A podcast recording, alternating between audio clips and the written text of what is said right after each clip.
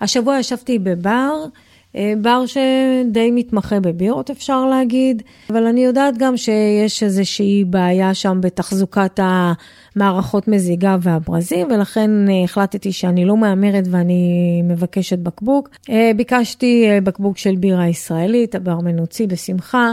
פתח את הבקבוק, ואיך שהוא פותח את הבקבוק, הבירה טסה לשמיים. הייתה לרגע איזושהי שתיקה, הוא אמר לי, בואי ננסה בקבוק נוסף. פתח את הבקבוק השני, והסיפור חזר על עצמו, ושוב הבירה טסה לשמיים. אני נורא התבאסתי, הברמן ממש התבאס. מה קורה פה? כמו שהבירה הזאת קפצה מהבקבוק, לא נראה שזו בעיה תכסון מקומי של הבר עצמו, זה נראה שמדובר בבעיה קצת יותר שורשית שמגיעה מהמבשלה. אז אני אומרת, אם הקהל מכבד את התעשייה המקומית, אנא מכם שהתעשייה המקומית תכבד גם את הקהל ולא תוציא כזה מוצר לשוק. בירביו, פודקאסט הבירה של גלית וגדי. אז שלום לכם ושוב אתם איתנו בפודקאסט בירביו, דברים שרואים דרך כוס הבירה, פודקאסט הבירה הישראלי הראשון, והפעם פרק בסדרת הפרקים על הסגנונות. גדי, מה נשמע? בסדר גמור, אחלה. שותה בירה, נהנה מבירה. נהנה מהחיים. נהנה מהחיים, כן. איזה כיף, אני בכלל נורא כיף לנו, כי השמועה על הפודקאסט הולכת ומתפשטת. וזה כיף אה, גדול לדעת, זה כיף לקבל את התגובות שלכם. אז אה, קודם כל אני אפתח ואני אגיד, תמשיכו להגיב, תמשיכו לשאול. אנחנו תמיד uh, נשמח לענות ולרשותכם. ואיך אומרים הפולנים? די, נו, תמשיכו, תמשיכו. מה יש לנו היום? היום יש לנו פרק uh, שמדבר בעצם על סגנון שקשור לאירוע מכונן בעולם הבירה, שקרה ב-17 לאוקטובר אבל בשנת 1814. מה קרה ב-17 לאוקטובר? לא נספר את זה עדיין, רגע, רגע. אבל קודם אנחנו נדבר, זה סגנון שקשור לבירה האנגלית, ושתיים וחצי מילים על אה, בירות אנגליות. בירות אנגליות בעולם היו פעם מאוד מאוד מאוד חשובות. הייתה תרבות בירה שהייתה מאוד משמעותית בעולם הזה, וזה קרה בזכות שני דברים עיקריים.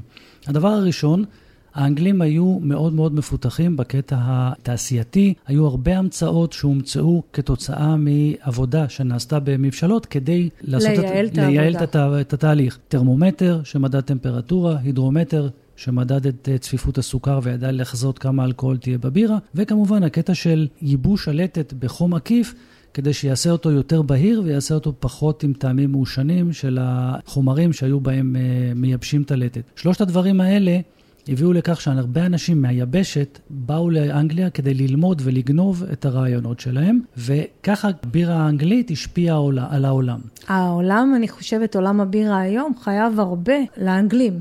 לגמרי. לפיתוחים שלהם ולדחיפה שהם נתנו לכל תעשיית הבירה. ההיסטוריה של הבירה שזורה בסיפורים מאוד מצחיקים ומאוד מעניינים על נושא של גנבות והכל, אבל... אנחנו נג... נקדיש פרק לבירות האנגליות. בכל אחד ואחד מהסגנונות האחרים שנדבר עליהם, אתם פתאום תראו שזור איזשהו סיפור על אה, גנבה של משהו אנגלי. אין, אה, אין ספק שהם אה, ראויים לפרק... מפרק משלהם. משלהם, בדיוק. אז זה דבר אחד. הדבר השני שהיה לטובת הבירות האנגליות זה שהאנגלים היו קולוניאליסטים מאוד מאוד גדולים. הם שלטו בכל רחבי הגלובוס. היו להם חיילים והיו להם אינטרסים כלכליים בכל אחד מהמקומות. וכמובן שהבירה שלהם נשלחה לכל אחד מהמקומות האלה ככה בעולם. הם הפיצו את הבירה. ככה הם הפיצו את הבירה. בין יתר הסחורות שהם הובילו, הם הובילו גם את הבירה. בדיוק, והסגנונות שלהם נהפכו לסגנונות גלובליים. אם אנחנו מסתכלים נגיד על סגנונות אה, אירופאים, אז הסגנונות האירופאים נשארו בתחומי אירופה, אולי עברו לאנגליה, אבל כשאנחנו מסתכלים על הסגנונות האנגליים, הם הגיעו לכל רחבי העולם מבחינת התפוצה שלהם. אחד, הסג...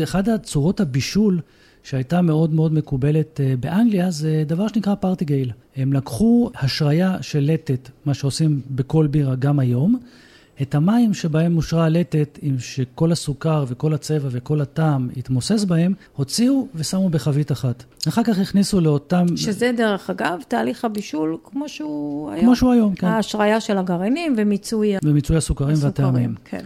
שמו אחרי זה עוד פעמיים, נתנו לזה עוד השריה, ואז את ההוספה השנייה של המים הוציאו לחבית שנייה. ההוספה הזאת מן הסתם הייתה פחות עשירה בסוכר, פחות עשירה בטעמים. וגם בצבע כבר היה וגם יותר בצבע. חדש. ואז עשו את זה לפעמים עוד פעם והכניסו את זה לחבית שלישית. וככה היו להם שלוש חביות עם חוזקים שונים. עכשיו, כל אחת מהחביות הם שמו לתסיסה אה, שונה. חלקם הייתה לתסיסה ארוכה, חלקם הייתה לתסיסה קצרה, חלקם יישנו אותם יותר, וככה בעצם מה שהם קיבלו, הם קיבלו גם את החוזק של החביות וגם את הבירה הישנה או הבירה הטריה, החדשה. וזה בעצם מה שהגיע לפאבים. על הפאבים הגיע, הגיעו חביות שאו שנקראו mild, או שנקראו old, או שנקראו small. או שנקראו big, או או שנקראו ש stale. big, בדיוק. שכל אה, השמות האלה זה בעצם איזה שהם כינויים לזמן היישון ל- ולחוזק הבירה. ל- בדיוק, לחוזק של הבירה וכמה זמן היא הייתה בתוך החבית, והם היו מסמנים את זה אה, ב-Xים. כל בירה כזאת, מן הסתם, היה לה מחיר שונה. היו הבירות עם המחיר הגבוה יותר, ובירות עם המחיר הנמוך יותר. והבירות האלה, החביות האלה הגיעו לברים, ובפאבים לא כל אחד יכל אה, לקנות את הבירה העשירה בטעמים, הטעימה עם האלכוהול הגבוה, לא כל אחד יכל לקנות את זה, אז נוצרה איזושהי תרבות של מזיגה, של בלנד משלושת החביות, מהחבית המדוללת ביותר, הבינונית והחבית ה... חזקה ועשירה בטעמים, ואנשים היו מגיעים לבר, יושבים ומבקשים מהברמן אה, כוס אה, בירה, תעשה לי משלושת החביות, מזאת ומזאת ומזאת. עכשיו תנסו לדמיין את הברמן המסכן הזה, עכשיו צריך להוציא מהחבית, בוא, זה לא מערכת מזיגה שיש אה, פה בברים, ככה שאתם אה, פשוט מושכים את הידית ונגמר הסיפור. וגם פה, אם היית נותנת למבקשת מברמן נכון. לעשות כזה דבר, הוא היה הורג אותך. נכון. למרות שיש לי סיפור אחר על זה, אבל לא, לא ניכנס לזה עכשיו. אני יודע מה את הולכת להגיד. לא, לא, לא ניכנס לזה לא עכשיו. ניכנס לזה עכשיו. אנחנו מדברים על קסקים, אנחנו מדברים על משאבות. הברמן המסכן הזה עכשיו צריך לשאוב קצת מהחבית הזאת, קצת מזאת, קצת מזאת לכוס, כדי שהלקוח שלו יהיה מרוצה, גם יהיה לו טעים, זאת אומרת הבירה לא תהיה מדוללת מדי, וגם יוכל אה, לממן את הכוס בירה הזאת. אה, וזה באמת מה שהיה נהוג ומקובל אז. ואז ישב איזשהו יזם צעיר, הסתכל על כל מה שקורה ואמר, רגע, מה הבעיה? אני אלך עכשיו ואני אייצר בירה שתכיל בתוכה את השילוב הזה של שלושת החביות, של מה שבסופו של דבר מקבלים בכוס. אמר ועשה. הלך ופיתח את הבירה הזאת, ולבירה הזאת קראו, למוצר הסופי, קראו אינטייר. למה אינטייר? כי היא כללה בתוכה את כל הווריאציות, בעצם את כל השלוש הרמות של הבירה שהיו בתוך החביות. מה שנקרא, את הטוב מכל העולמות. בדיוק. עכשיו, את הבירה הזאת, את האינטייר, מי שמאוד מאוד אהב לשתות והיה שותה אותה, הם היו הסבלים בלונדון. הסבלים בלונדון היו מעמיסים סחורות מבתי האחסון, מהנמלים, לשווקים, לחנויות, והם מאוד אהבו את הבירה הזאת. הם היו בסוף יום העבודה שותים את הבירה גם כדי להירגע וגם כדי לנקות את החייך מכל ה... אוכל מדברים שהם היו ככה חוטפים תוך כדי היום וגם הבירה הזאת נחשבה לבירה מאוד מזינה והרבה פעמים כדי לחסוך אה, בזמן ההפסקה הסבלים היו שותים את הבירה הזאת כדי שתזין אותם וככה הם לא יצטרכו גם לעשות הפסקת אוכל. כמו שאומרים מפה לשם השם של הבירה שהבירה קיבלה בעצם היה על שם הסבלים האלה, הפורטרים. והסגנון בירה שאנחנו נדבר עליו היום הוא הפורטר. נכון, ועוד כמה אנקדוטות קטנות. הפורטרים היו שותים אותם ב porter house ים. ב porter house ים האלה גם היו נוצ... נותנים בשר. והחיתוך, שהרבה חבר'ה פה שמתעסקים בבשרים על האש מכירים אותו כסטייק porter house, הוא בדיוק מגיע מאותם מקומות אה, של הפורטר. זה דבר אחד. דבר שני, אנחנו כל הזמן מדברים פה על ברמן ועל אה, מזיגות של ברמן וברמן. חבר'ה, אז קראו לזה publican. לא קראו לזה ברמן, קראו לזה publican, אבל בואו, אנחנו חיים היום, אז אנחנו חוטאים בשם הלא אה, מקורי. שני דברים שאני רוצה להגיד. קודם כל, אני מאוד מאוד מאוד שמחה שאנחנו מדברים היום על פורטר. מי שמכיר אותי יודע שפורטר זה סגנון הבירה האהוב עליי. כשאני מגיעה לפאב, אני תמיד אזמין פורטר עם כקינוח ועם כבירה ראשונה. תלוי מה הלו"ז של אותו יום. אני זוכרת, דרך אגב, אחרי כל הסשנים של השיפוט, ככה בעשר בבוקר לקחו אותנו לאיזושהי מבשלה, וככה מכל השלושים ומשהו ברזים שהיו שם, אה, התבייתתי על הפורטר והזמנתי פורטר, וה... המנהל של התחרות מסתכל ואמר לי, קורא לי מהצד השני של ה... זה, גלית, עשר בבוקר, פורטר? אבל זה, בשבילי זה קפה. פורטר בשבילי זה קפה. אני כל כך אוהבת קפה ואני כל כך אוהבת בירה פורטר. אני רק אגיד שחבל לי ממש שזה לא כל כך בנמצא, ב... לא בברים בארץ ולא בחנויות. אבל אני אדבר על זה יותר מאוחר בהמשך. דבר שני שרציתי להגיד, זה שכשאנחנו באים לדבר על הבירה פורטר, ואנחנו עכשיו קצת ננסה לנתח את הסגנון הזה, כדי להבין את uh, עולם הבירה האנגלי ואיך שדברים התנהלו, אז אנחנו צריכים לעשות איזשהו סוויץ' בראש ולא לדבר על סגנון, לא לדבר עכשיו על פיילל, IPA וזה, לא. אנחנו לא מדברים על סגנונות, אנחנו בעצם מדברים על... סוגים, נגיד... יישון, חוזק של בירה. כן.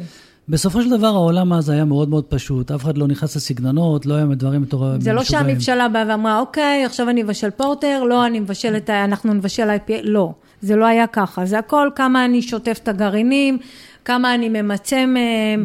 אם הלטת, אם בירה יוצאת לי כהה או יוצאת לי בהירה, כתוצאה מאיזה לטת אני משתמש. בדיוק, אם הלטת איכותי, אם הלטת לא איכותי, ומה המוצר שיוצא לי בסופו של דבר. ואנשים, אנשים שתו את מה שהיה טרנדי באותה תקופה. כאילו מה שהיה טרנדי באותה תקופה זה מה ששתו, זה לא שנכנסו לבר ואמרו לו עכשיו תביא לי לאגר, עכשיו תביא לי פורטר, לא, זה, זה מה שהיה טרנדי באותה תקופה, אם היה טרנד לשתות בירה mild, אז היו שותים mild, אם היה bitter, אז bitter, אם היה זה, מה שהיה טרנד, זה, טרנדי, זה מה שהיו שותים. וזה מאוד מאוד חשוב להבין את זה, כדי אה, להבין את ה... סיפור של הפורטר. הם יותר התמקדו בשתייה של הדברים ולא בדיבור של הבירה. את סיפרת את הסיפור הנחמד הזה, אה, אבל אני רוצה... ואתה בא להרוס. ואני בא להרוס, כרגיל. אז מכיוון שהדברים היו כל כך, כל כך, כל כך אחורה, 200 ומשהו, כמעט 300 שנה אחורה, אז הדברים די עמומים, יש כל מיני גרסאות ולא יש דיבור... סיפורים מקבילים. יש סיפורים מקבילים, וכל אחד מוצא, כל מה שמצליחים למצוא זה מכל מיני כתבים ו- ועיתונים ודברים כאלה. יש עוד שתי דעות לגבי הנושא ההתפתחות הזאת של הפורטר. דעה אחת אומרת שאותן שלוש משיכות, שכל אחת הלכה לחבית מסוימת שדיברתי עליהן קודם, בא מישהו ואמר, רגע, למה לעשות את זה? אני אקח את כל הבירה, אכניס את זה לחבית אחת. זה הסיפור שאני סיפרתי. לא, אני לא מדבר על הפאבים. אני מדבר בזמן הבישול, במבשלה. אה. כל אחד, לקחו את כל השלוש משיכות, הכניסו את זה לחבית אחת, ואת החבית הזאת הלכו והתסיסו. ולכן קראו לבירה הזאת אינטייר בת, כאילו בת זה חבית, חבית שלמה. לא שלוש חביות מפוצלות, אלא חבית אחת עם כל הדברים. שכוללת את הכל. ואותה בירה, זאת הבירה שבאמת כולם אהבו, והסבלים אהבו אותה, ולכן קראו לה פורטר. בעצם הסיפור שלי אומר שאת הבלנד הזה הם עשו בבר. בדיוק, בכוס. בפאב עצמו, בכוס. בתוך הכוס. ואתה עכשיו... מדבר על בלנד שנעשה כבר במבשלה. יפה, וכנראה ששנינו לא, אולי שנינו אפילו לא צודקים, כי מה שהיה נהוג אז, זה שהבירה הייתה יוצאת מהמבשלה לפאבים שהיא לא ממש ממש מוכנה, ובפאב עצמו, הבעל הפאב היה עושה את העישון של הבירות איך שהוא רצה. אז, אז אני חושבת ששנינו כן צודקים, כי אני חושבת שהשלב הראשון הוא הסיפור שאני סיפרתי, והשלב השני זה הסיפור שאתה להיות. מספר. לפי ההתקדמות של ה... בפעם הבאה שניתקל במכונת זמן, הייתי מת לחזור אחורה באמת לראות מה קרה. אז זה דבר אחד. דבר שני אומר על כל הנושא, מה שאמרת עכשיו, שאין לנו פה עניין של סגנונות, שלא היה סגנון, זה פשוט התפתח, הייתה, היה את, את הבירה החומה. הייתה את הבירה חומה, הלכו ועשו אותה עוד טיפה חומה, היה לה טעם שונה, הפורטרים אהבו אותה, ויאללה, קראנו לזה פורטר. וזה הקטע, בלי כל הסיפורים היפים האלה על החביות. אז אלה שלושת הסיפורים על, אותה, על אותו סגנון. לא משנה כך או כך, אנחנו מדברים על סגנון שנקרא פורטר, ובגלל שהוא כל כך היה פופולרי, וכולם אהבו אותו, והוא מאוד, ותחשבו, בלונדון של אז, בערך משהו כמו שלושה אחוז מהאוכלוסייה היו פורטרים כאלה או אחרים, וכולם אהבו את הבירה הזאת. אז הצריכה של הבירה הזאת, הדרישה לבירה, הייתה דרישה מטורפת. אמרו שסבל אחד ששותה בירת פורטר, עושה עבודה טובה יותר מעשרה סבלים ששותים ג'ין. זה, זאת הייתה הסיסמה. זאת הייתה הסיסמה, ומן הסתם כשנותנים לך כזאת סיסמה, מה, לא תשתי פורטר? ברור. ברור, תרוצי לשתות פורטר. גם המים אז הם לא היו מים איכותיים, ואנשים העדיפו לשתות בירה. בדיוק, בירה היה- נחשבה ליותר אה, בריאה. כולם שתו את הפורטר, והפורטר הייתה בירה שבישלו אותה בכמויות מאוד מאוד מאוד מאוד גדולות. היא הייתה מאוד פופולרית, ומהנקודה הזאת של בירה שהייתה למעמד הפועלים בעצם, לפורטרים, לסבלים שעבדו בנמל, בערך ב-1720 הפופולריות של הבירה הזאת התחילה לצאת מתחומי לונדון, והדרישה לבירה הזאת הלכה וזינקה. נכון, ולכן הבירה הזאת נקראת בעצם כבירה התעשייתית הראשונה. לבשל כאלה כמויות של בירה, לא יכולתם לעשות את זה בבית ולא יכלו לעשות את זה בפאבים, רק היו יכולים לעשות את זה בממשלות, ואומרים שהממשלות שהיום מבשלות את הפורטר, הם מבחינת ההשקעה שלהם, הם היו ההשקעה השנייה בגודלה אחרי בנקים. כמו שאתה אומר, הדרישה לפורטר הייתה כל כך גדולה, אנשים כל כך אהבו את הבירה, התחיל איזשהו מרוץ של המבשלות לבשל את הבירה הזאת. בדיוק, ואז ואז אתה גם צריך לחסוך בעלויות מצד אחד. אתה גם צריך להבין את חומרי הגלם מצד שני, שפה נכנסים לנו כל העניינים של הפיתוחים, איך אני עושה את זה נכון, איך אני חוסך מצד אחד ואיך אני מוציא מוצר שהוא מוצלח. וזה גרם לאיזשהו, אה, איך לקרוא לזה, מרוץ חימוש כזה. מרוץ החימוש הזה בעצם אה, אמר שכל מבשלה רצתה להיות הגדולה ביותר, עם, עם ה-capacity הגדול ביותר לבישול הפורטר. ולמכור כמה שיותר. ולמכור כמה שיותר. אבל עכשיו- אתה לא יכולת למכור כמה שיותר, אם בסופו של, אם, אין, אם יש לך מכלים שהם אה, קטנים, או המוצר שלך הוא אה, לא טעים. ליצרנים הייתה בעיה. מצד אחד זאת הייתה בירה של מעמד הפועלים, המחיר שלהם לא יכלו להעלות את המחיר. מצד שני, חומרי הגלם, המחירים שלהם טיפסו, היה מיסוי והיו כל מיני דברים. אז הם חיפשו מה לעשות, איך מצד אחד לחסוך בעלויות שלהם, כדי שלא יצטרכו להעלות את המחיר של הבירה. אז מה שהתחיל להיכנס, התחילו לייצר את הבירה עם כל מיני לטטים נחותים. לטטים שהם אה, לא היו מיוצרים באש עקיפה, שלה. מהפסגה, אלא מיוצרים יותר, אה, מהדברים היותר פשוטים, היותר ישנים, היותר זולים. אתה לא יכול לעשות מילטד נחות וזול, בלי שיהיו לך טעמי לוואי, בדיוק, ואז, לך... ואז כדי להוציא טעמי הלוואי, הם התחילו ליישן את הבירות. ואז הפורטר הייתה בירה שהייתה מיושנת בממשלה עצמה, לא היו מוציאים אותה לפאב וליישן אותו בפאב, אלא היה צריך עישון ארוך יותר של כמעט שנה. עכשיו, אם הבירה צריכה להיות שנה לשכב בממשלה, צריך מקומות אחסון, ומקומות האחסון האלה היו דבר שהתחיל אה, את המרוץ, אותו מרוץ חימוש שדיברתי כן. עליו. כל ממשלה התחילה להגדיל ולהגדיל ולהגדיל את מכלי התסיסה שלה, כש, כדי שיהיה לה יותר capacity לשמור את הבירה, שהיא תוכל למכור יותר. ומצד שני, ברגע שאתה מיישן בירה, אתה מסתכן בתהליכים של לחמצן אותה. בדיוק, ואז התחילו להכניס לבירה כל מיני דברים. כמו ליקריץ למשל, ליקריץ, כמו כל מיני... סירופ של אה, סוכר שרוף. כדי לתת לה יותר צבע ולחסוך בלטת. בדיוק, ועוד כל מיני, וכדי- ועוד כל מיני דברים שהם קצת אה, בעייתיים מבחינת אה, בטיחות מזון. ו- ובעיקר לכפר על הטעם של הבירה. אז מה שהיו לוקחים, היו פותחים את החבית, לוקחים קשות, מועכים אותו לתוך החבית בירה, כדי שהארומות אה, של הקשות יטשטשו את כל הריחות הפחות נעימים והטעמי הלוואי. רוב הבירות אז היו, עד אז היו עם אה, לקטובציליוס ועם ברט. ברט, ברטונומיציס, כן. זה בעצם, השם שלו כבר מעיד על המקור שלו. ברט זה בריטניה. זה איזשהו שמר בר שזיהו אותו בבירות אנגליות, ולכן הוא קיבל את השם הזה, ברטונומיציס, ברט בריטניה, מיציס זה השמרים של הסוכר. הלו מיצי? הלו מיצי, הלו קיטי. הלו קיטי. ואלה היו הבירות, זאת אומרת, שונה לגמרי ממה שאנחנו היום מכירים אה, כפורטר. אבל בואו נחזור לאחורה, נחזור לאותם מכלי תסיסה ענקיים שהיו משתמשים. עכשיו, שתבינו, כשאנחנו מדברים על מכלי תסיסה ענקיים, אנחנו מדברים מכלי תסיסה בקיבולת של חצי מיליון ליטר, של מיליון ליטר, קיבולות מטורפות. אני רק רוצה להדגיש שהחומר הזמין שהיה אז זה עץ. זאת אומרת, אתה מדבר על מכלי ענק, משהו עצום, שכולו היה מעץ. בדיוק, עכשיו, מדברים, הם... מדברים על מכלי תסיסה בגובה של שבעה מטר. אבל זה אם תעברו בנתניה או באשקלון, אתם תראו שיש מכלי תסיסה כאלה של שבעה ועשרה מטר. הבעיה היא שתיים, אחת שזה מעץ, והשני שהקוטר שלהם לא היה כמו הקוטר של המכלים היום. וכשסיימו לבנות מכל תסיסה כזה והיו רוצים לחנוך אותו, אז היו עושים אה, מסיבה. 120 איש היו יכולים להיכנס לתוך מכל תסיסה כזה ולחגוג. בפנים. כאילו, תנסו לדמיין את הגודל ואת העוצמה של ה... בעצם של המכלים האלה, ותנסו לדמיין את זה, ש-120 איש יושבים שיושבים ב... בתוך מכל תסיסה וחוגגים, זה משהו שהוא בלתי נתפס. עכשיו, בין הבישולים, כשהמכלים היו רכים, הרי לא מבשלים כל הזמן, לא מבשלים בכל חודשי השנה, אז העירייה הייתה משכירה את המכלים לאירועים. זאת אומרת, יכולת לעשות, לעשות בר מצווה. מי פה מתחתן בזמן הקרוב? יכולת לעשות בר מצווה בתוך מכל תסיסה. עכשיו שתבינו, שוב, 120 איש, זה הקוטר של המכל, על 7 מטר גובה זה בערך שתי קומות, משהו עצום. עשוי מעץ, שהעץ... עם חישוקים. עם חישוקי מתכת כדי להחזיק את העץ, שלא יקרה לו שום דבר.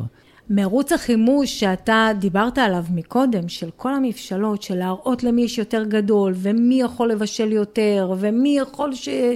אה, למכור יותר בירה, הבנייה הזאת של המכלים העצומים האלה מביאה אותנו ל-17 לאוקטובר 1814. ב-17 באוקטובר 1814, בממשלת מו, שנמצאת בטוטנן קורט בלונדון, מתחיל הסיפור שלנו. אפשר אפקטים בבקשה?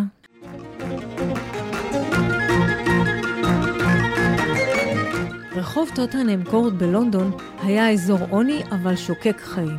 רוכלים הציעו בדוכנים את מרכולתם, ירקות, בשר, גבינות, אנשים מיהרו לאורך הרחוב למחוז חפצם, וילדים התרוצצו בין הדוכנים. בצד עמדה חבורת גברים צוהלת, כל אחד מהם מחזיק כוס בירה ביד. הבירה שנמזגה בכמויות הייתה מהמבשלה הסמוכה, מבשלת הפרסה של חברת מו. הם בישלו בירה לא רעה בכלל, והביקוש היה אדיר. במבשלה עבדו קשה, והרבה שעות כדי לספק את הצריכה. מכלי התסיסה היו ענקיים, מכלים של בין חצי מיליון למיליון וחצי ליטר בירה.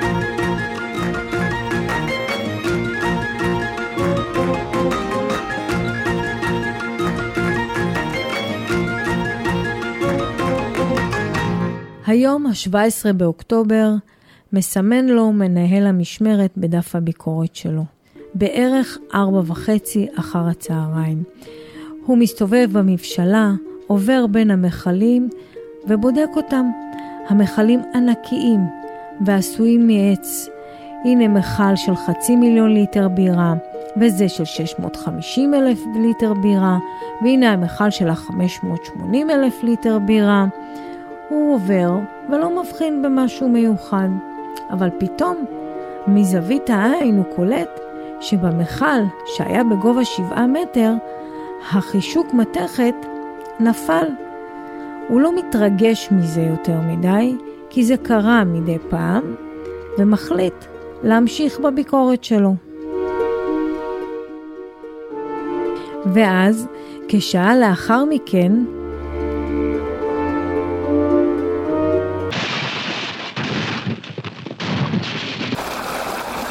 מתפוצץ אחד המכלים. הכוח של הנוזל פגע במכל שעמד לידו, וגם הוא התפוצץ.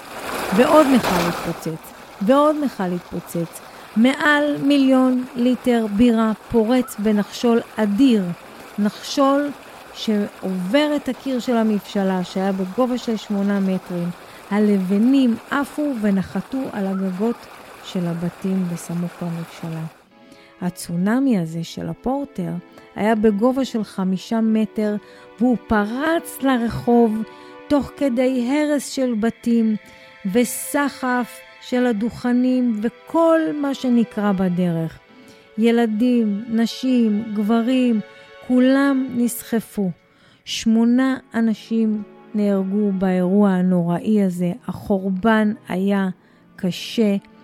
אחד הילדים שמת היה בן 14 והוא היה עובד בפאב שצמוד לממשלה בשטיפת חביות. בימים שלאחר האסון צצו כל מיני סיפורים על אנשים שאספו את הבירה, על שכרות המונית ומוות מהרעלת האלכוהול.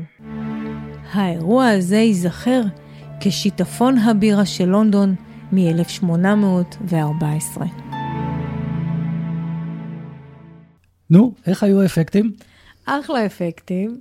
מהיום והלאה כל סיפור שלי, אני דורשת שיהיה עם אפקטים, אבל לענייננו. אוקיי. Okay. האירוע הזה בעצם היה איזשהו טריגר, היה איזשהו שלב בהבנה שאי אפשר להמשיך עם מכלים כל כך גדולים, אי אפשר להמשיך עם מכלים מעץ, צריך למצוא איזשהו פתרון וצריך לחשוב מה עושים כדי שאסון כזה לא יחזור על עצמו. מעבר לזה, אה, המשיכו לבשל את הפורטר, כי מה לעשות? זאת הייתה הבירה הכי פופולרית, שאנשים אה, אהבו אותה. אי אפשר היה לוותר על הבישול ברור, אז הפורטר. עשו את המכלים יותר קטנים, וניסו לס...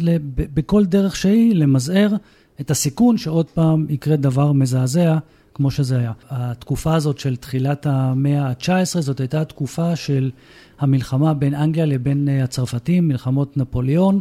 והמלחמה הזאת דרשה הרבה הרבה מימון כספי והרבה הוצאות על ביטחון, ולכן המיסים מאוד מאוד uh, עלו. ואם הפורטרים הראשונים היו בסביבות ה, uh, משהו כמו uh, 7% אלכוהול, וזה רק ב-1770 אנחנו יכולים לראות את זה, כשהומצא הידרומטר, לאט לאט הם התחילו להוריד את אחוזי האלכוהול כדי לחסוך בלטת.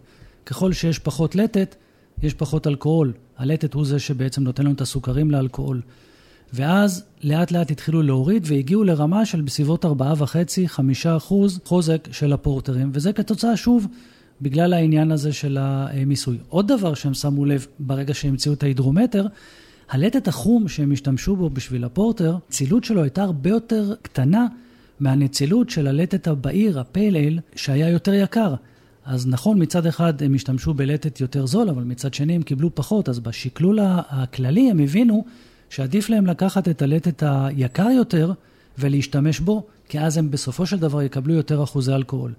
אבל אז הייתה להם בעיה, מה קורה עם הצבע? אז הם התחילו לנסות ולחפש איזה שהם תחליפים ללטת החום כדי להכניס צבע לבירה. אז פה גם שוב נכנס העניין של הסוכר השרוף וכל מיני אה, דברים אחרים. ב-1816 יצא חוק, מעין חוק תואר בירה אנגלי, שאסר להכניס לבירה תחליפים, קשות ותחליפים ללטת. ואז הם שוב היו בבעיה. כל אותם תחליפים שהם מצאו כדי להקהות את הבירה, אסור היה להם להשתמש בה. ואז ב-1817, שנה אחרי זה, הומצא או נרשם הפטנט על ייצור של לטת שחור, לטת כהה שלא יהיה שרוף מדי ולא יכניס טעמים ממש לא טובים לבירה. וזה הבלק פטנט, או הלטת השחור שכולנו מכירים היום. בשביל זה קוראים לו בק פטנט, כי הוא הלטת הראשון שנרשם עליו פטנט. ואז התחילו להשתמש ב-95% לטת בהיר, ומשהו כמו 5% לטת שחור, כדי לתת לבירה את הצבע הכהה שלה. עוד דבר שקרה עם הזמן, כשהם הבינו שבעצם, וואלה, ברגע שנגמרה המלחמה וירדו המיסים, והבירה עדיין הייתה בשיא הפופולריות שלה, הם הבינו שוואלה, אפשר לעשות את הבירה הזאת בכל מיני אה, אחוזי אלכוהול. ואז הם התחילו לעשות בירה לא רק עם החמישה אחוז אלכוהול, התחילו לעשות בירה עם אזור השישה אחוז אלכוהול, שקראו לה single stout porter, כשהמילה stout זה בעצם חזק, חוזק, אז single stout porter, ובירה עם אה, אזור השבעה אחוז אלכוהול שקראו לה double stout porter, ובירה עם אזור שמונה אחוז אלכוהול שקראו לה triple stout porter, ופורטר מאוד מאוד חזקה שקראו לה אימפריאל פורטר. היא הייתה כבר באזור ה-9 או 10 אחוז אלכוהול. הפורטר שאנחנו מכירים היום היא לא הפורטר שהייתה פעם, באמת כל מה שאתה מתאר עכשיו זה לא הפורטר שאנחנו מכירים היום. ולפני שאנחנו ניכנס לאיך נטעם את הפורטר היום ומה נמצא תחת המילה פורטר, הפורטר אפשר להגיד היום הוא סגנון שהפך להיות כבר משפחה, שתחת השם פורטר יש כבר תתי סגנונות, אז לפני שאנחנו ניכנס לזה, בואו נצא לטייסטינג רום ואז נדבר על היום.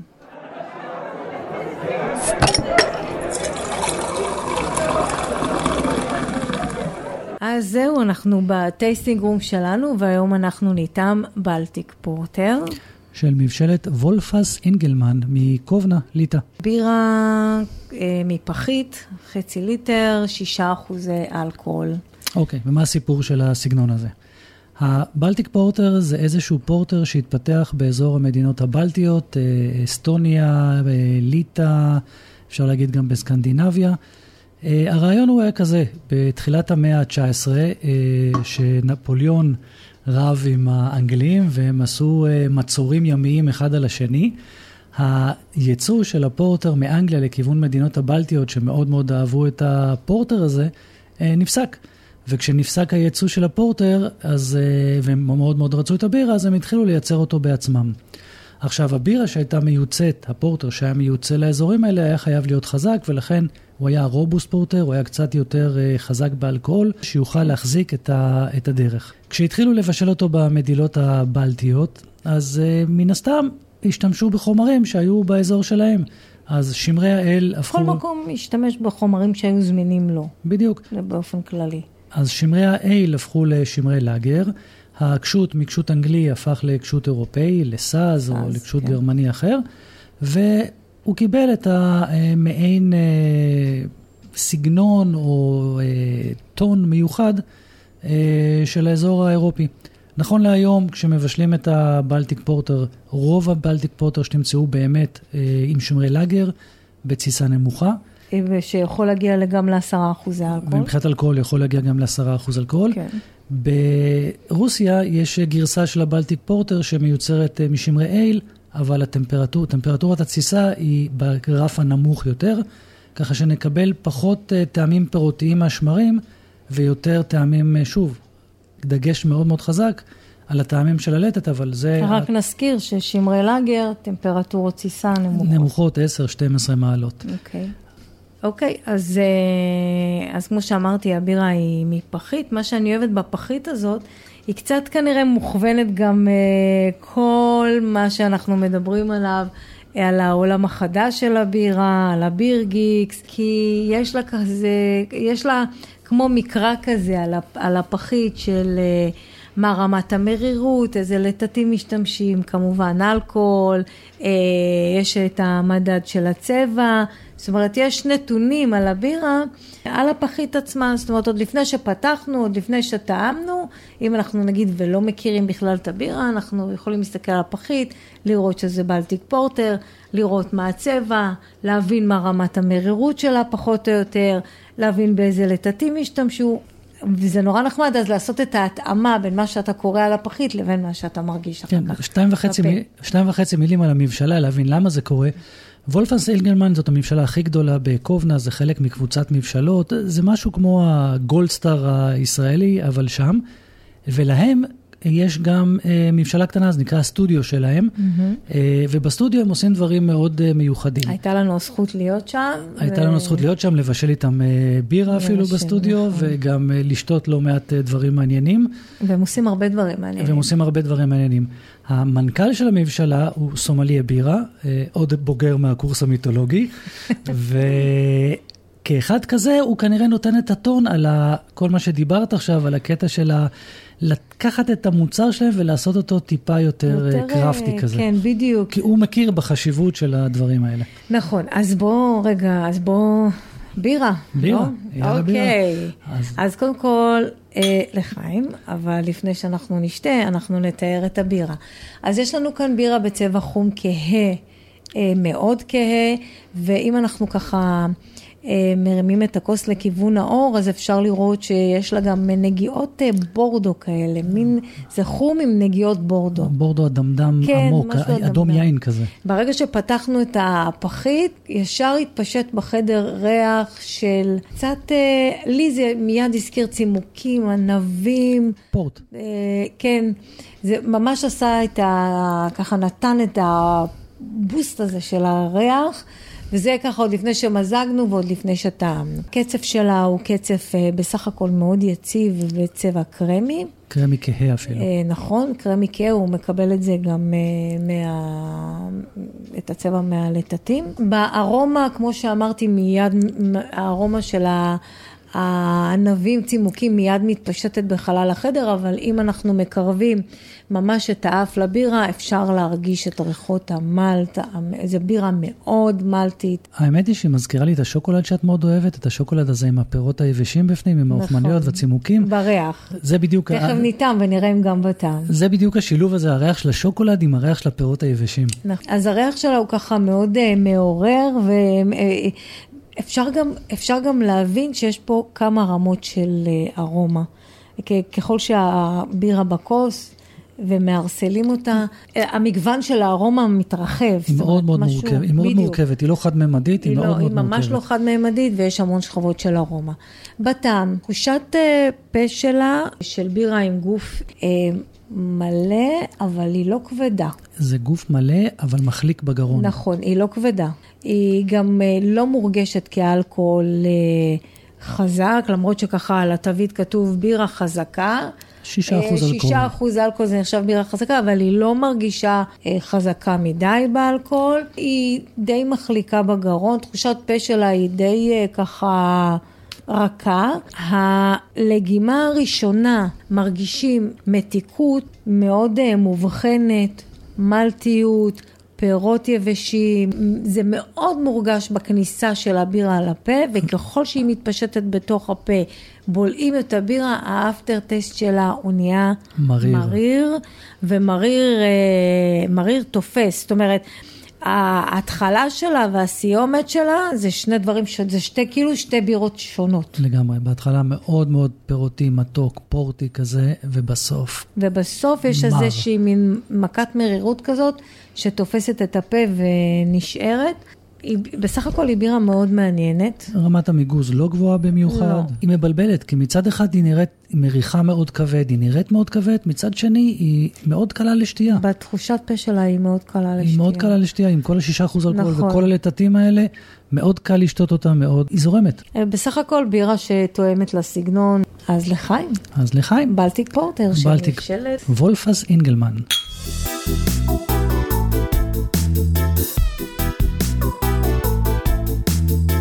אוקיי, okay, אחד הדברים שעוד לא דיברנו עליהם, זה שהפורטר באיזשהו אה, שלב, זאת אומרת אחרי שבאמת אה, הבירה הזאת אה, בושלה בכמויות גדולות, והיה ככה תחרות בין המבשלות מי תבשל את הכמות הכי גדולה ולמי יש את המכל הכי גדול, ואחרי כל האסון של השיטפון, הפורטר לאט לאט באיזשהו שלב החלה אה, לדעוך ולהיעלם. בירות אחרות התחילו אה, לתפוס אה, מקום בעולם הבירה. מה שקרה, שב-1930 הפורטר אה, כמעט ונעלם מהשוק, ובסביבות אותה שנה בעצם מי שבישלה את הפורטר הייתה רק מבשלה אחת מדבלין, במקרה גינס. שהם אלה שהמשיכו לבשל את הפורטר. אבל כמו שאמרתי, בסביבות 1930-1940 גם הם כבר הפסיקו אה, לבשל את הבירה הזאת והיא כמעט אה, ונעלמה מהשוק, אבל מה שקרה זה שבסביבות 1970 קמה מבשלה שהחליטה שהיא רוצה לחדש את הסגנון הזה, ודווקא המבשלה הזאת לא הייתה מאזור אנגליה או מהאזור של הפורטר, דווקא מבשלת קראפט אמריקאית החליטה שהיא מחדשת את הסגנון הזה והתחילה לבשל אה, בירה פורטר. גם מה שחשוב להגיד, פורטר שמבושלת היום, החומרי גלם הם אחרים, הטכנולוגיה היא אחרת. ולכן הטעמים הם לא טעמים של הפורטר המקורית, אבל יש את הסגנון המקורי, את הפורטר הקלאסית. אז מה בעצם המאפיינים של הפורטר הקלאסי? אוקיי, okay, אז המאפיינים של הפורטר הקלאסיים זה לא מה שהיה פעם, פעם זה היה חמוץ, היום הוא כבר לא חמוץ, ירדנו מכל העניין הזה. אבל אנחנו מדברים על העידן עכשיו. מדברים על הפורטר של העידן החדש. הפורטר של העידן החדש, אנחנו רואים בירה שהיא בצבע חום. יכול להיות חום בהיר, יכול להיות חום כהה, אבל היא חום, היא לא מגיעה לשחור. אה, בירה עם טעמים וארומות מאוד מודגשות של לטת. הטעמים של הלטת הכלוי, הטעמים של הלטת הקרמלי והטעמים של הלטת השוקולד. זאת אומרת, אנחנו נטעם ביסקוויט, נטעם טוסט, נטעם קרמליות, נטעם אה, אגוזיות מדי פעם, ונטעם שוקולד מריר. אבל מעבר לזה לא נטעם, לא נגיע לטעמים האספרסויים והטעמים של הקפה. גם בארומה. וגם בארומה, בדיוק. מבחינת המרירות, המרירות באה בפורטר כדי לאזן את המתיקות, ומעבר לזה לא. אין לנו דגש על הארומה. יכול להיות ארומה, אבל ממש ממש ממש בשוליים.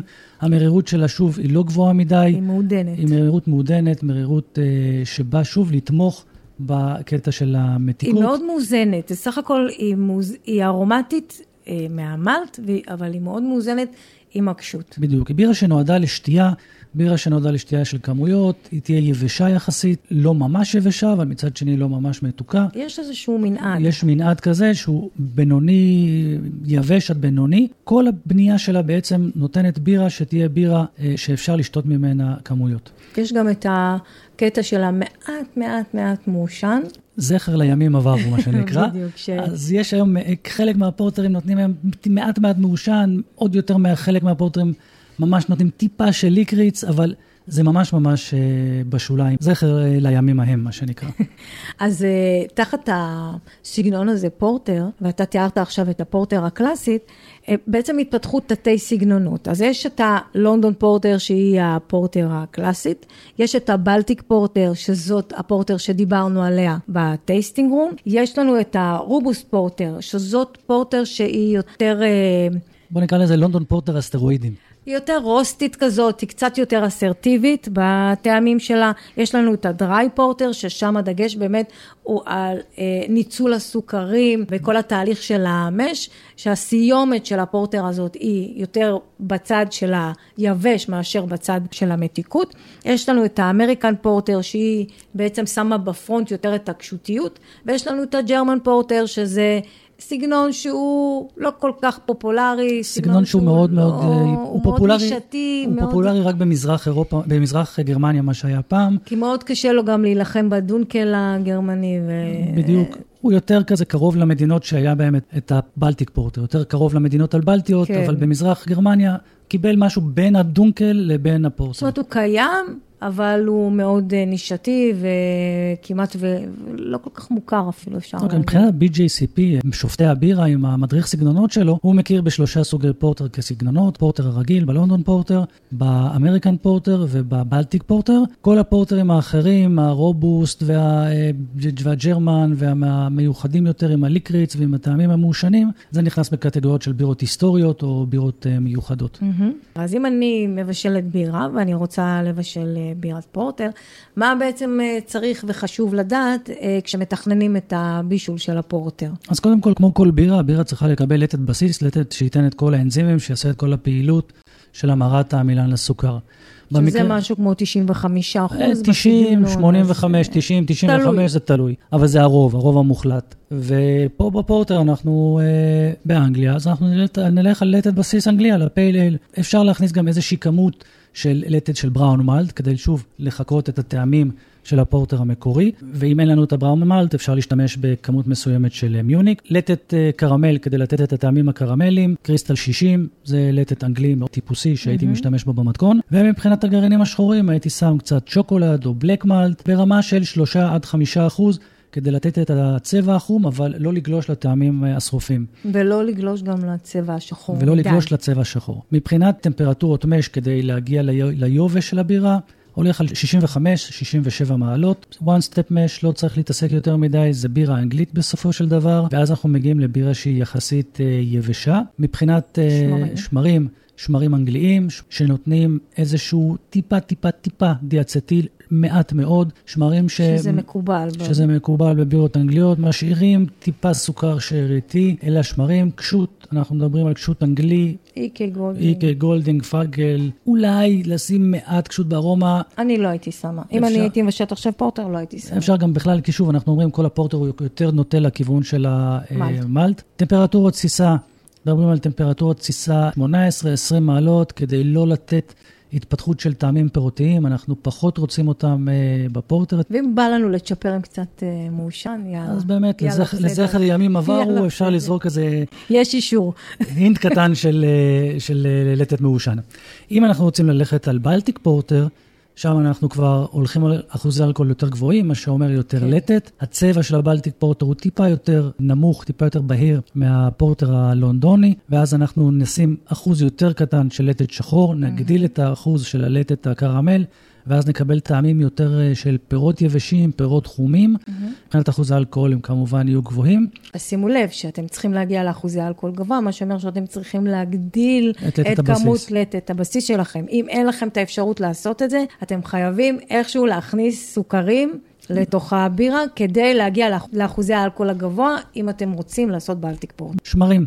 בלטיק פורטר ברוב המקרים אלה יהיו שמרי לאגר, מה שאומר טמפרטורת תסיסה נמוכה. בחלק מהמקרים, הבלטיק פורטר הרוסים, עושים אותם עם שמרי אייל, אבל ברף התחתון של הטמפרטורה, משהו כמו 15-16 מעלות, שוב, כדי לתת תסיסה כמה שיותר נקייה מבחינת השמרים. ואם אנחנו הולכים על הפורטר האמריקאי, שם אנחנו כמובן נשתמש בקשוטים אמריקאים, מרמת גבוהה. מהירות יותר גבוהה, קשות לארומה, אבל לא ברמה של IPA. זאת אומרת, עדיין זה הרבה הרבה הרבה הרבה יותר רגוע מ-IPA או מה-APA. אנחנו לא רוצים להגיע למה שנקרא Black IPA, אנחנו רוצים עדיין להישאר ברמה הזאת uh, של הפורטר. ומה שעוד צריך לשים לב, שהפורטר זה איזושהי קופסה שבתוכה יש פרמטרים מסוימים, אבל הרבה סגנונות אחרים מאוד uh, מתקרבים ומשיקים עם הפרמטרים של הקופסה הזאת. אין לנו uh, אחד או אפס ברמה הזאת של בישול בירה, יש לנו מכלול של דברים, ובהחלט יכול להיות שתבשלו פורטר ומישהו אחר יגיד, וואלה, איזה בראון אל נחמד זה. ועוד דבר זה, אחר. זה, זה משהו שצריך לשים לב, בדיוק כשאתה מתכנן מתכון ואתה עושה את החשבון כמה גרעינים אני שם בבסיס, כמה גרעינים אני שם בקרמל, איזה קשות אני משתמש ואיזה שמרים אני משתמש ומה טמפר... משטר הטמפרטורות של המש ושל התסיסה וכולי וכולי. כל הדברים האלה בסופו של דבר נותנים את ההבדל הקטנטן. הקטנטן הזה, בדיוק, אם אתה בצד הזה של הבישול, בצד של הבראון, בצד של הפורטר, אוקיי? זאת אומרת, הדברים הקטנים האלה הם אלה שקובעים. עכשיו, נכון, אנחנו מבשלים בבית, אנחנו יכולים לעשות מה שאנחנו רוצים, יוצאת לנו בירה טעימה, אחלה, אבל אם אנחנו רוצים להיות... אה, נאמנים, כמו שאומרים, לסגנון, אז צריך להקפיד על הדברים האלה, על. כל הפרמטרים האלה, חשוב מאוד להקפיד עליהם. ודבר אחרון, הסטאוט. הסטאוט זה סגנון בירה שנולד מתוך הפורטר. הפורטר החזק, קראו לו סטאוט פורטר, ובאיזשהו שלב הוא התנתק ונהיה סגנון אה, בפני עצמו. הסגנון הזה, ההבדל מבחינתי בינו לבין הפורטר, זה שימוש ב roasted barley במקום ב black או, בצ'- או ב chocolate malt. השימוש הזה ב roasted barley נותן לנו בירה שהיא יותר שרופה בטעמים, זאת אומרת יותר לכיוון האספרסו. אספרסו. פחות לכיוון השוקולד מריר, כן.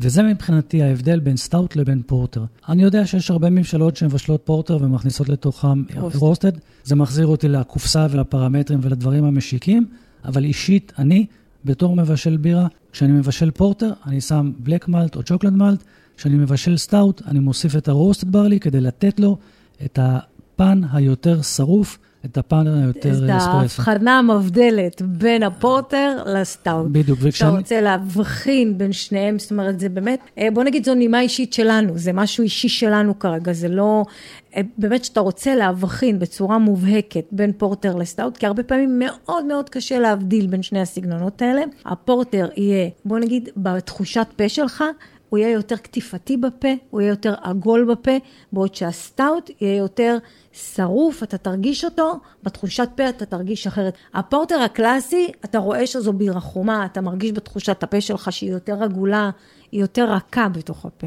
ככה אני חושבת. וטיפ קטן, אם אני בא לעשות טעימה עיוורת ונותנים לי שתי כוסות, אחת פורטר, אחת סטאוט, מלבד הצבע, אני אחפש את הטעם האספרסו, וזה בעצם יהיה, כמו שאת קראת לזה, ההבחנה המבדלת מבחינתי. בין הפורטר לבין הסטאוט. ברגע שאני אמצא את ההבחנה הזאת, אני אדע להגיד איזה כוס היא הפורטר ואיזה כוס היא הסטאוט. אה, אני לא יודעת אם ניכנס לזה עכשיו, אבל אני לא חושבת שיש פה שגיאה. זאת אומרת, שוב, אתה צריך לדעת מה אתה רוצה לבשל. האם אתה רוצה לבשל משהו קלאסי, או שאתה רוצה עכשיו להתפרע ולעשות מה שבא לך. בדיוק. לי באופן אישי, כחובבת הסגנון, מאוד קשה למצוא פורטרים בארץ, ופורטרים שהם uh, קבועים ולא אורחים uh, מזדמנים. מה שכן יש היום בברים, uh, אני לא יודעת אם יש ברז פורטר קבוע באיזשהו בר. אני חושב שאולי בפורטר אנד סאנס תוכלי למצוא ברז של פורטר. אוקיי, אבל מה שכן אפשר למצוא על המדף היום זה, אם נלך על בירות ישראליות, אז יש לנו את הפורטר אלון אה, של מבשלת אה, נגב, יש לנו את הפורטר של מבשלת פאס, יש לנו את אודי'ז, שרק השבוע שמעתי, ככה בישרו לי שיש לו פורטר, אז אה, לא טעמתי, אבל זה יהיה מעניין להגיע אליו ולטעום את הפורטר שלו. יש את הפורטר של מיקלר. את ה Breakfast. שזה כבר פורטר מודרני, אינטרפרטציות.